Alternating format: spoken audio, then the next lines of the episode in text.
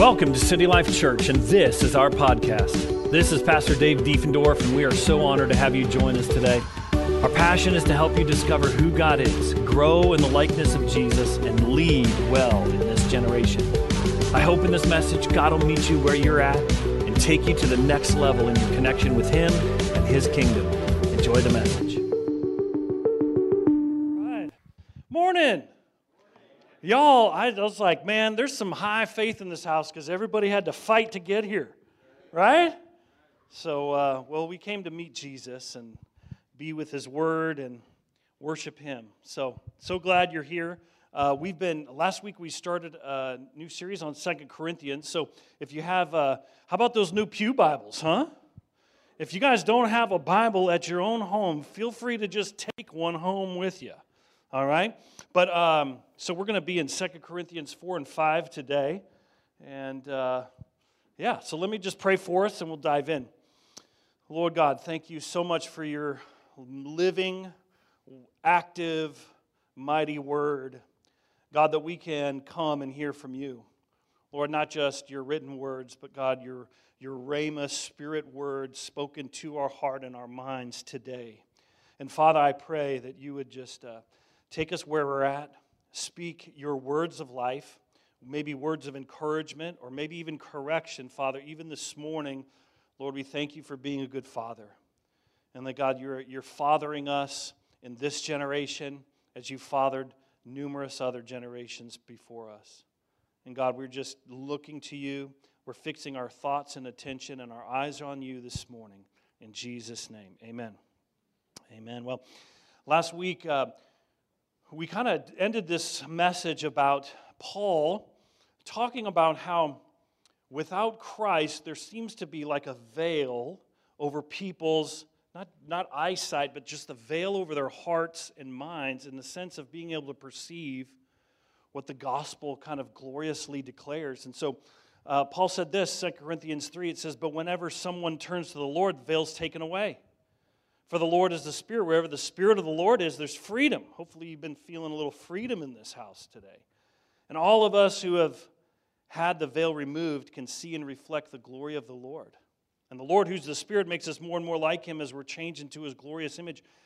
This is God's intention and purpose for all of our lives that He takes us, that He shepherds us, that He trains and equips and molds and shapes and moves us into being the image of Jesus around us. And so, uh, so we talked about a veil over the human heart. There's also, so there's numerous veils veils of unbelief, veils of pride. There's a lot of things that can kind of blind us to spiritually perceive things. And uh, one I didn't mention last week, but I will today, just because of the text that we have today, is uh, a veil of familiarity. Sometimes uh, when we hear certain scriptures or we hear certain concepts, it's like, yeah, yeah, yeah I got that. Yeah, I know that. All right, let's move on. Let's move out of the shallow end. Let's move into the deep end. But what we have before us today is maybe a little familiar scripture that you've heard before. But I pray that the Lord would remove any familiarity that we, he, that we have with Him so that we could actually see the gloriousness of this truth that we're going to talk about today. So, kind of set up today, um, how many of you here are colorblind? If you want to get this uh, vulnerable on a Sunday, but hey, how many colorblind? So so, so so. All right, my father, my dad was green colorblind. That was kind of fun growing up. Um, him never seeing the green light. He could just say, "It's not lit. It's not lit up, so I know it's on." And I'm like, "Dad, this is nerve wracking." Anyway, um, but most commonly, a colorblind person struggles to differentiate mainly between reds and greens. Um, What's life like for the colorblind? It's a good question. They, they go through life without seeing all the colors that we see. Most times it, it doesn't even affect them, at least in the ways that we're aware, that they're aware of. Uh, they look at their child's crayon drawing and they don't know what they're missing. They may stare at a sunset and not see the beautiful oranges and pinks and purples in the sunset. And so here's a little colorblind test. Remember these tests in your old doctor's office back in the day? How many can see all the numbers on there? Hey, sweet. How many of you struggle with one or two on them? Yeah, okay. All right. Yeah, so it's a little more different than uh, blue green. They're all of them kind of on there. Anyway, right? You're looking at the circle and you can't see anything. It's so frustrating. Ever see one of those videos where a colorblind person receives the special pair of glasses that they can kind of see color for the first time? There's a company uh, called Enchroma, and uh, they worked with Valspar paints to develop glasses that allow colored people to see color. And the one I saw, a guy looked at a sunset and he says, So that is what you guys see every day? He had never understood the glory of a sunset. And think about what that means to be colorblind. You, you, you function fine. You might know that you're colorblind, but you really don't know what that means. And you don't know what you're missing because you've never seen it. You look at a flower garden and you can see different shapes and some difference in hues, but you have no idea that you're missing these eye popping colors in the garden. You're missing something that is obvious to everyone around you that's spiritual blindness. That's spiritual blindness. You and I can function in life, and because we can, we don't really notice our blindness to our true condition. We go through life ignorant of the depths and the extent of our rebellion towards God. We just can't see it. And so Paul says this in 2 Corinthians 4 3. Says, And even if our gospel is veiled, it's veiled to those who are perishing, in whose case the God of this world has blinded the minds of the unbelieving, that they may not see the light of the gospel of the glory of Christ, who's the image of God. All right, so here's a good question Who blinds the minds of men and women? Is it God? No, it's the enemy, it's the God of this world. At times, God physically blinds people that we see in the scriptures, but like our example, this is spiritual blindness that we're talking about. Eye blindness, eye blindness versus heart blindness. So, who's the God of this world? Satan. The accuser, the deceiver. These are titles given to this fallen angel entity that we call Satan. Other people call him Lucifer. That's not necessarily a biblical word. Uh, but Anyway, we have an enemy. And the way our enemy keeps people from seeing the light of the gospel is not so much by preventing the preaching of the gospel.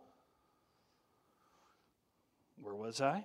But by preventing spiritual perception. Preventing spiritual perception. Think about the, the parable of the soils that Jesus shared. It says the seed went out, and that first soil fell on rocky ground, and the enemy comes and takes it away. So, what does that mean? They may have the facts, they may have uh, comprehended the concepts, but there's just no light. So, what does it mean? It means spirit, uh, that blinded persons consider the facts of the gospel, but see no compelling beauty to it, no treasure, nothing supremely wonderful or precious about the good news of the gospel. They see facts, they see concepts. They may even agree that the historical facts are true. Surely Satan does. But they don't have a true sense of God's divine excellency, of the things revealed in the Word of God, and a conviction of the truth. And if they come to God, it is for their own needs rather than seeking God for Himself as the ultimate treasure of mankind. He's the most precious treasure that you could ever have on planet Earth. And the enemy uses everything else to draw our attention and affection away from the very one that made us, the very one that can heal us and make us whole, the very one that can shepherd and guide and lead us. There's an interesting story of Sir Isaac Newton. Certainly, no one could say he wasn't an intellectual or that he wasn't a man of remarkable ability. One day someone said this to him Sir Isaac, I don't understand. I seem to be able to believe the Bible. You seem, excuse me, I'll restart that. Sir Isaac, I do not understand. You seem to be able to believe the Bible like a little child. I have tried, but I cannot. So many of its statements mean nothing to me. I cannot believe, I cannot understand. And this is was Sir Isaac Newton's reply. He says, Sometimes I come into my study, and in my absent mindedness, I attempt to light my candle when the extinguisher is over it. and I fumble around trying to light it and cannot. But when I remove the extinguisher, then I'm able to light the candle. I'm afraid that the extinguisher in your case is your love for your sins, is deliberate unbelief that's in you. Turn to God in repentance. Be prepared to let the Spirit of God reveal His truth to you, and it'll be His joy to show you the glory of the grace of God shining in the face of Jesus Christ. Wow. Amazing. Sir Isaac Newton was not just a great scientist, but also a great preacher. Why don't people believe? Because Satan has blinded the eyes, lest the light of the glorious gospel of Christ, who's the image of God, should shine on them. Man, what a quote from Isaac Newton. I was like, I read that, I was like, man, that's Newton? Come on, brother. Anyway, that veil had been lifted off of Paul's eyes, and he sees and knows the light of the gospel. He talks about this the gospel of the glory of Christ, which is the image of God. The gospel, that word is euangelion. Euangelion is the good news of the gospel. It's a, it's a convicting definition because as these words were said, this gospel of the glory of Christ, it would have stirred a certain image in his listeners' imagination. Because euangelion was usually a designated person, pagan or Roman, that would radiantly announce good news of an earthly victory in battle. And he would be sent from usually the general after the war was over or after the battle, the skirmish, whatever was done. He would send the euangelion, the, the messenger with the good news, and he would send it back to the hometown. All right, you take off. Because we want our news of our victory to precede us coming back home. And that's what this euangelion, this, this, this gospel, this good news that Paul is saying, man, this good news is going out. It wasn't just an earthly victory, it was the ultimate supernatural victory in the heavenly realms. How much more radiant should we be who are the bearers of the good news of Christ? Eternal triumph over sin, Satan, and death. And it's a glorious gospel. It's glorious because it reveals Jesus Christ. Tragically, that's what people don't want to see. We read in John 3:17 says God did not send his son into the world to condemn it but to save it. But they love that darkness more than the light for their actions are evil. Sometimes when that light shines, you ever have that? I had that in college. There was I was kind of running from the Lord first year, and there was another guy in my fraternity that just saw the light and the glory of the gospel and gave his life to the Lord and man, there were certain times where I was just like, yeah, man, I like, I like the news. And then other times I'm like, dude, do not get around me. I don't even want to hear it. You're obnoxious. But there was something in him that's like, man, what I have experienced, you haven't. You ever have uh, someone who has an interesting new soda, you're like, oh, what's that taste like? And you could you could get be like, oh well, you know, it kind of can taste like this, or maybe compare it to another soda, or maybe a combination of three different sodas, and you can verbally explain, but until that person brings that cup up to their lips and tastes it for themselves, there's no way that you can truly experience that brand new soda. In the same way with the gospel. So it needs to be experienced, not just known about. However, the message of the glorious gospel remains the same that Christ has forever broken Satan's power, hold, and authority over mankind, and that those who surrender their lives to Christ have been redeemed, bought back from slavery. That's what that word's root means.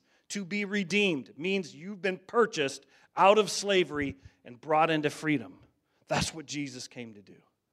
Didn't come to condemn it, but to save it. Second time he comes back, a little bit different objective. But he goes on. 2 Corinthians 5 9 it says, Therefore, we have as our aim and ambition, whether home or absent, meaning with the Lord, that no matter where we're at, we're going to be pleasing to the Lord.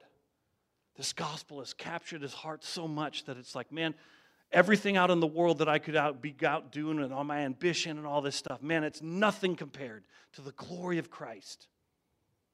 And our aim and ambition is to please Him no matter what. And he goes on, verse 14. We're going to kind of slow down with these little three following verses for we're going to really just kind of camp out here for a sec. 1 Corinthians 5 14. Paul says, Whatever we do, it's because Christ's love controls us. Since we believe that Christ died for everyone, we also believe that we have all died to the old life we used to live. He died for everyone, so that those who receive his new life will no longer live to please themselves. Instead, they will live to please Christ, who died and was raised for them. The implication of this statement, he died for everyone. I can imagine that that would have grabbed Paul's heart a little bit extra. Because as a Jew, there was an understanding that you are the blessed people of God. But then when he got a picture of the gospel, that it wasn't just for Jews, that it was actually for the Gentiles, actually the whole world, that would have been quite overwhelming. That probably would have completely altered his understanding of who God is, who he is, and who people are. Got a hold of his heart. It permanently changed his feeling about every person. The fact that every person he met was the object of God's eternal love and was one through whom Christ died, defined the nature of his ministry. He saw everyone made in the image of God. And that there was that there that because of that, there was this the divineness no matter who they are.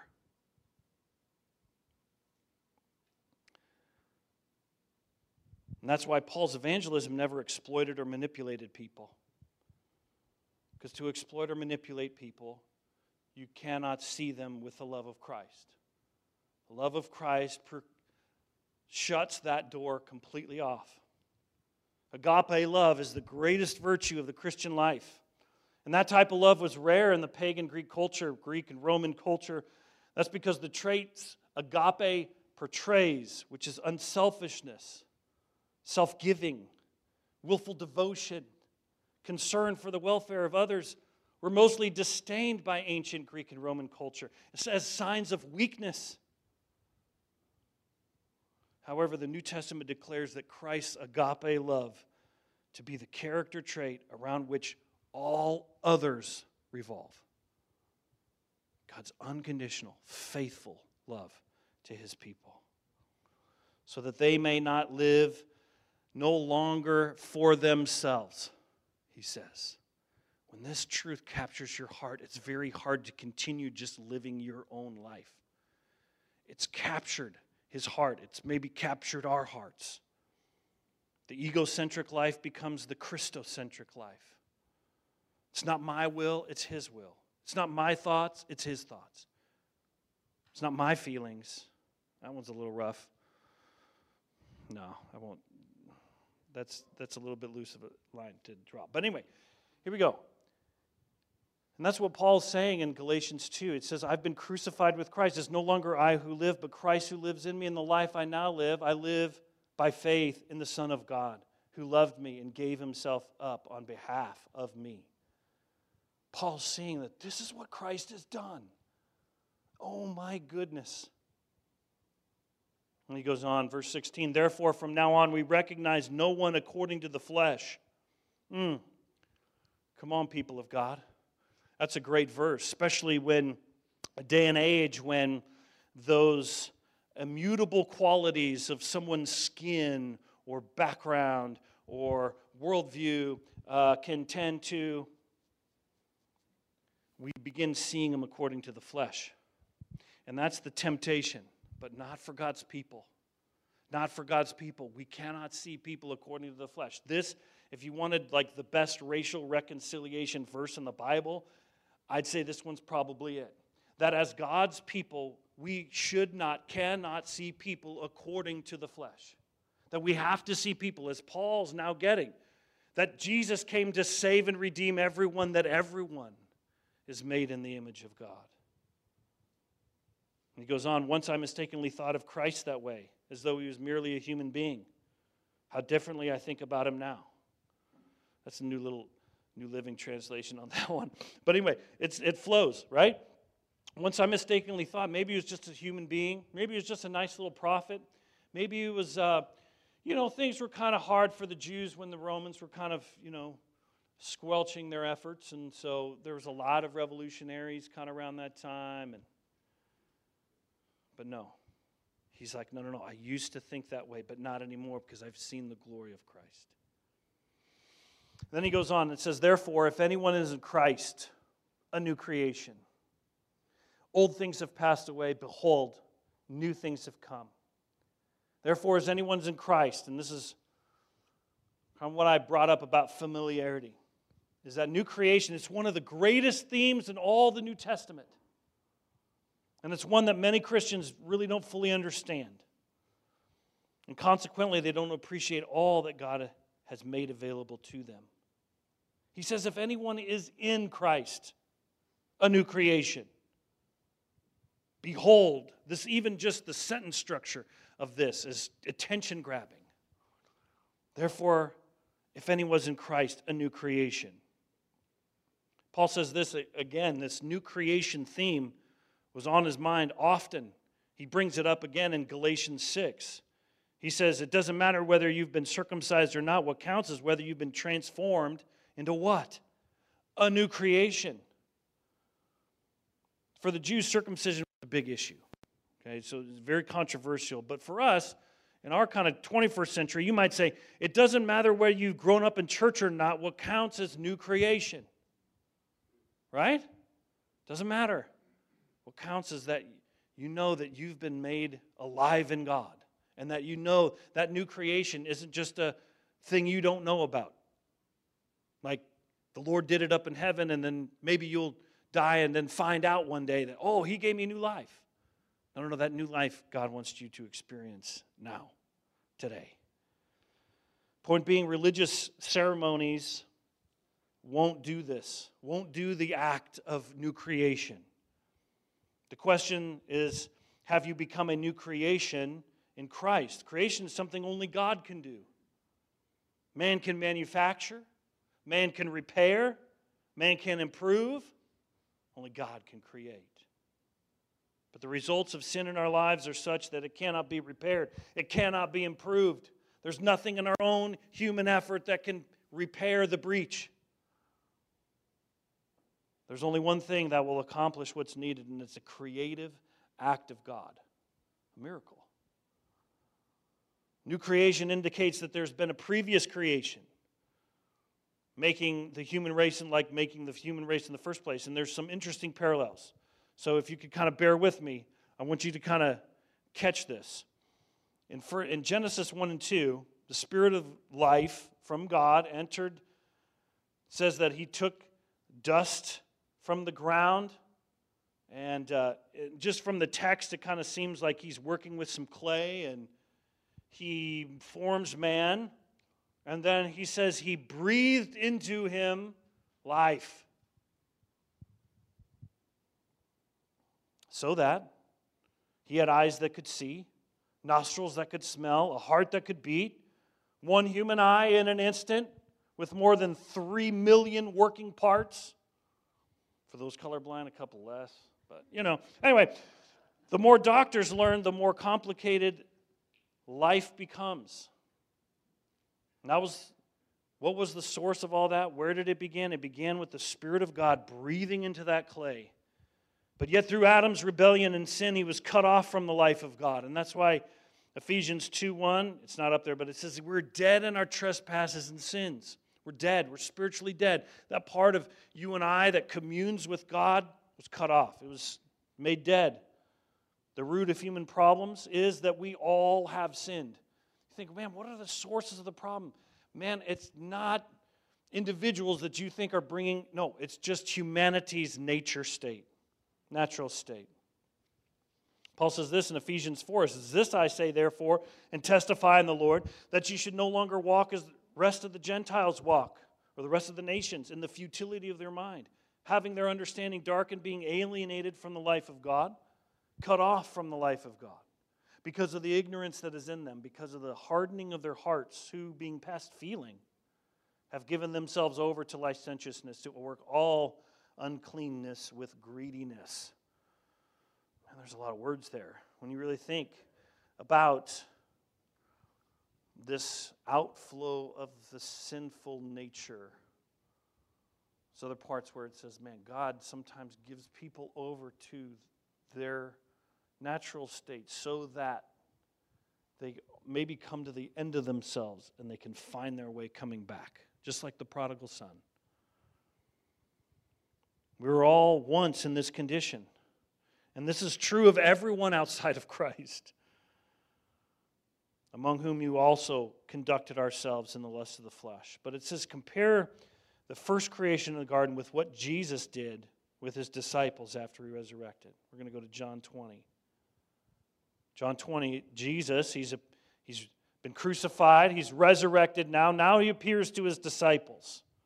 And he says this in verse 20 he says, As he spoke, he showed them the wounds in his hands and his side and they were filled with joy when they saw the Lord. Again, he said, Peace be with you. As the Father has sent me, so I'm sending you. Then he breathed on them and said, Receive the Holy Spirit. Just like Genesis. Jesus commissioned them to be his messengers, to go out into the world, to be his euangelions of his new kingdom. And then he did something. And when he said this, he breathed on them and said to them, Receive the Holy Spirit. Now think back to that first creation. Arguably the very same person. Jesus, all things were made by him and through him and made for him. So, arguably, the very same person, the second person of the Godhead that knelt beside that body of clay and breathed it, the breath of life, and man came alive. Now, here he is as the same person doing the same thing with his disciples. He's been through death and hell and the grave, and he's come out totally victorious. And he stands in front of the disciples and he breathes into them and says, Receive the Holy Spirit. Can you see the parallel of Genesis? God bringing, breathing divine life. And then in the garden, or not in the garden, on the resur- on upper room, after he resurrected. He breathed on them a life that had conquered sin, death, hell, the grave, the Satan. It was totally victorious life. A life that could not be defeated, a life that could not be destroyed, a life that nothing Satan could ever do could ever affect. And that's new creation. Romans 8 11 says, The Spirit of God who raised Jesus from the dead lives in you. What? Yeah, that's true. Sometimes we might not like really absorb that. The same spirit that raised Jesus from the dead, when you come to him, that's what he breathes in you to make you alive and to transform you and to make you into a new creature. The old is past, the new has come. 1 John 5 4, John says this about this indestructible life that Jesus gives his people. For whatever is born of God overcomes the world, and this is the victory that has overcome the world. Your faith, your faith in Christ overcomes the world. John's saying, You understand that when we receive this divine life from the resurrected Christ, it's undefeatable.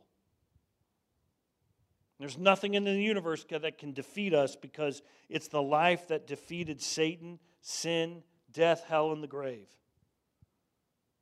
And if you're born again believer, realize that with that new creation, transformed spirit, that God's people can turn the world upside down. God's people are undefeatable. And that's what the enemy hates. Because they're once in the enemy's camp, he can't get them back. It's God's divine life. It's his eternal life. It's incorruptible life. It's undefeatable life. There's a story about St. Augustine. He was a well known theologian, discipled by a guy named Bishop Ambrose. Just thought I'd embarrass him this morning. Anyway, um, but St. Augustine, in his younger years, he had indulged quite a bit in great sins. And after his conversion, he met a woman who had been the sharer of his wicked exploits. she had approached him winningly and said to him, Augustine. But he ran away from her with all his speed. She called after him, Augustine, it is I. He turned around and said, But it is not I.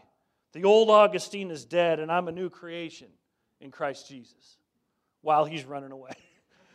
Thought that was a funny story. Anyway, no matter what they've been before, whether moral or immoral, rather whether rebels or speculative believers, whether amiable or debased, sensual and polluted, yet if they become Christ followers, they can all experience a creative miracle by God Himself. We're not reformed, we're not rehabilitated, we are not re educated. We're new creations, living in a dynamic union with God. The new birth is not turning over a new leaf, but it's the inception and reception of new life from God. It's no more, no mere reformation, but a radical transformation. God takes up one who was shaped in iniquity and conceived in sin and conforms them to the image of his son. God sees as an operative of the enemy and he makes him a member of his holy family. God humbles the proud, and he makes them joint heirs with Christ. By his irresistible power, God transforms the sinner into a saint, an enemy into his friend, an instrument of the devil to be his beloved child. And that's why Paul says, man, we can't see people according to the flesh. Because once we do, will start saying, no, God can't, God can't, won't be able to heal that person. No, no, no, God can't heal that ideology. Oh, no, no, no, God can't. We'll start kind of shutting God down. No, as God's people, we see people in the image, as the image of Christ. We don't see him according to the flesh, but we know that this is what God does. He takes wicked, dark, broken people like you and I and makes them whole new creation. Old things have passed away. That word passed away, it's kind of nerdy, but here it's an aorist tense, an indicative mood, which is kind of the mood of reality, which signals this passing away as an actual, real, historical event through the eyes of God. It's a spiritual death and resurrection.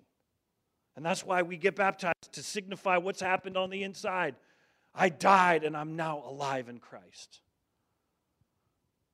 When did this occur in your life story? I would say it's the instant you confessed Jesus as Lord and made him and received him as his Savior. At that glorious, miraculous moment in eternity, the old you ceased to exist. And that's why God says you're a new creation. There's nothing like this ever been on earth before. You filled with the Spirit of God. It's a whole different life than your previous one. John Wesley said this He has new life, new senses, new faculties, new affections, new appetites, new ideas and perceptions. The whole tenor of action and conver- conversation is new. And he lives, as it were, in a new world. God, men, the whole creation, heaven and earth, and all therein appear in a new light. The best way to disengage an impure desire in our hearts is to engage a pure one. So instead of feeding your flesh or feeding your affections, it's turning to God, knowing that as I turn to Him and His ways and His word, it's actually going to free me, it's going to liberate me. I'm going to feel much less lightened by the loads that the world puts on my shoulders. And then that, those affections become holy, become, I don't want to do the, the fleshly affection. I'd rather do the affection that the, thing of what I'm made to do, the purpose and calling by which God gave you. Those who are in Him already, God wants to remind you again of the creative miracle of being a new creation in Him. That He would take any blinders off of you to see who you really are in Christ, biblically. Not just through your pride and ambition of, like, oh, God sees me this way. No, no, no. And it's His unconditional love that controls us. That God, may we recognize that you have made your disciples. whichever generation you've raised them up in to be your evangelions in our generation, that if you are a new creation, you have been uh, authorized by the Father Himself to do business on behalf of the Father. That's why the Holy Spirit goes with you to make you whole and clean. God, grant us discernment and boldness to be the ones that declare through our life and word that you've come to seek and save those who are lost and need true life. But for those of you who are not in Christ and you feel like, man, I, I feel like I have not experienced that new creation before in my life. Well, my question is, what are you waiting for? You waiting for kind of all the stars to align, for all the feelings to be right, for all the people to kind of do X, Y, and Z to kind of line it up so that you can. That'll never happen. It'll never fully line up. The enemy is always trying to get you, to distract you, to feed you lies. But if you're saying, man, I've never experienced that new creation, but I want to, God wants to receive you today. God wants to bring you and adopt you into his family today. Not when you die, but for that you to know Christ today. That's what his message is for you. But you have come broken and sinful, and as rebellious as you are, knowing that without Christ, you can never know God the Father. And so that's what, in my life, and I think a lot of us here, it's we get to this place that we've been pursuing our own life, been pursuing our own thing, been just trying to kind of live the best life possible, trying to be the most happy as possible. And then when you realize that, man, all those are cul-de-sacs, are dead ends, or they, they promised one thing but delivered another. And I've been down those roads so much and, and found those cul-de-sacs so many times that we come and we bow and we say, God, we are so rebellious and sinful and prideful. But God, because of that, Lord, that's why you came to rescue us from our sin, from our lusts, from our uh, desires that aren't even uh, made for us. God, we're made for you. Let me pray. Father, thank you for your new creation. Thank you that Jesus came to be able to give new creation to humanity. Whether Jew or Gentile, male or female, young or old, rich, poor, white, black, brown, yellow. Father, no matter who we are, God, your gospel, your good news of the glory of Christ is for all. And the God that as Paul said, that you died for everyone so that those who come to you can experience your life. Father, may we be ones that come to you. Lord, not just as a one time, hey, I am right with God, but God, as a, just a reliance on your Holy Spirit, day in, day out. God, when we wake up in the morning, that God, that we would just sing praises to you. As we sang this morning, God, that every day God, we're going to wake up and praise your holy name. God, it's God, it's it's God's joy that gives you strength every morning. God's joy for the day. Because he's sending you out as his euangelions, as his messengers, as his ambassadors to share the good news through your words and through your life. God, I pray that if there's anyone, anyone here, God, they, they, they woke up early, they got dressed warm, they heated their car up. Lord, they got all the way here. But God, hearing this, they know that ah, I may not even be new creation. So, Father, if there's anyone here, Father, I pray that right now, this could be just a beautiful moment between them and you. We'd say, Father, we just come before you. God, we give you our pride, we give you our rebellion, we give you our lusts, our desires our hopes for the future, all of our mistakes and our wins, all that we are, and we hand it over to you. You are our rightful king. You are our rightful leader. You are our rightful father. And we're your children. And God, I surrender my whole life to you, from this day forward. Lord, teach me and train me to be your son, your daughter in this generation. And God, I'm not looking back. I'm not going to look back into my old life. Lord, I'm going to look forward to the new life that you have for me. Lord, thank you. In Jesus' name. Lord God, and just I just want to pray a prayer blessing. Lord, I just uh, thank you, God, for the faith in this room. Lord, the faith that you've spent decades cultivating. Lord, stewarding and growing and nurturing. Father, I thank you for that new creation work in our life. And Lord, I just pause and we just pause and say, Thank you, God. Thank you, God. We're so grateful for the victories that you've given us. Lord, we're so thankful for the healing that you've brought into our hearts. God, we're so thankful for the people that you've surrounded us by. God, we're so grateful for the moment that we get to live, as stressful as it may be. God, we know that you've been, we've been made for such a time as this. God, that you've, been, you've made us, you've shepherded us, you've shored us up to be your people, to, that shines the light of the gospel. Lord, I pray that this year you would teach and train us how to shine the light of the gospel like we never have before in our own individual life, through our families, God, through our spiritual family, through our life groups. Father, I pray that, Lord, the life of God would be poured so much into us, Lord, that all people see and experience is you. Thank you, God, for the mighty work that you've done in all of our hearts. May your work continue to grow, continue to be matured. Lord God, thank you for this day. In Jesus' name, amen. Amen. Well, we hope this message has inspired you and challenged you to be the man or woman He's called you to be now and to see His kingdom grow in every area and arena of life. God is with you more than you know.